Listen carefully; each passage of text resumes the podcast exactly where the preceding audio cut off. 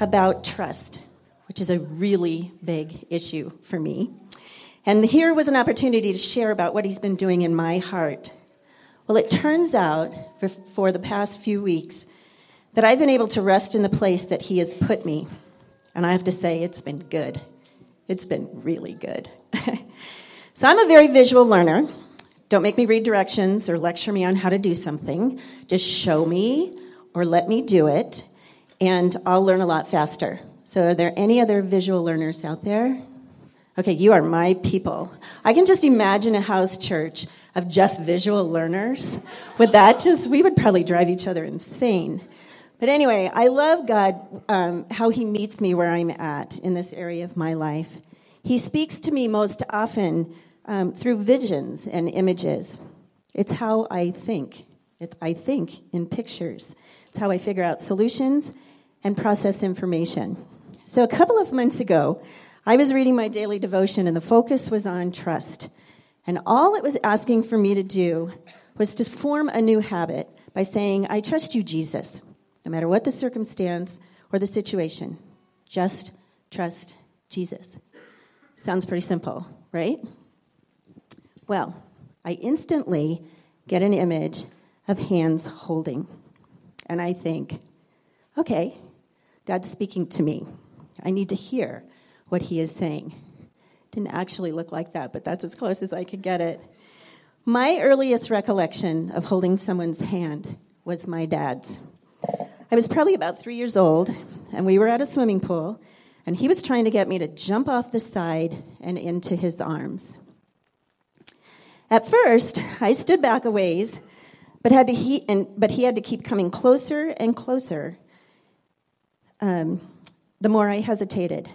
And I can remember wanting to jump so badly, but not confident to do so until he was close enough to actually take my hand and hold it and only then did I finally trust him to catch me.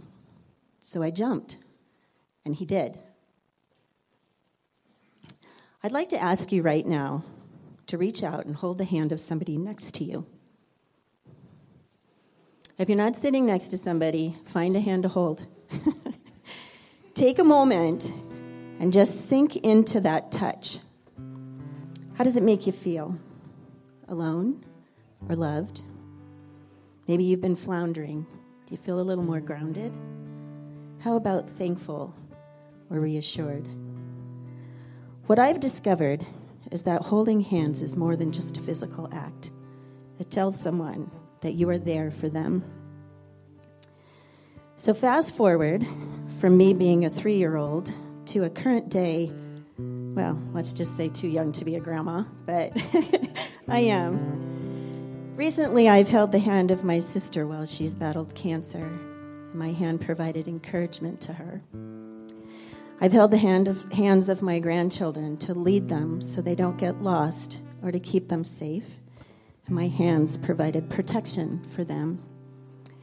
And I've also held my mother's hand to steady her while she is walking.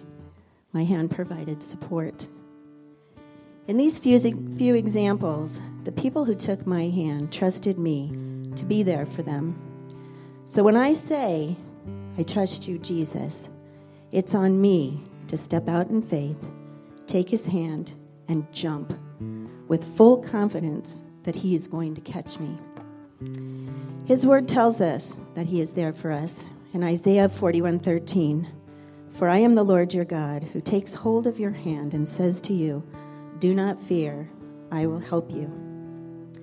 Well, I don't know about you, but it's much easier for me to trust when everything is going right in my world. But that is not often how my world works.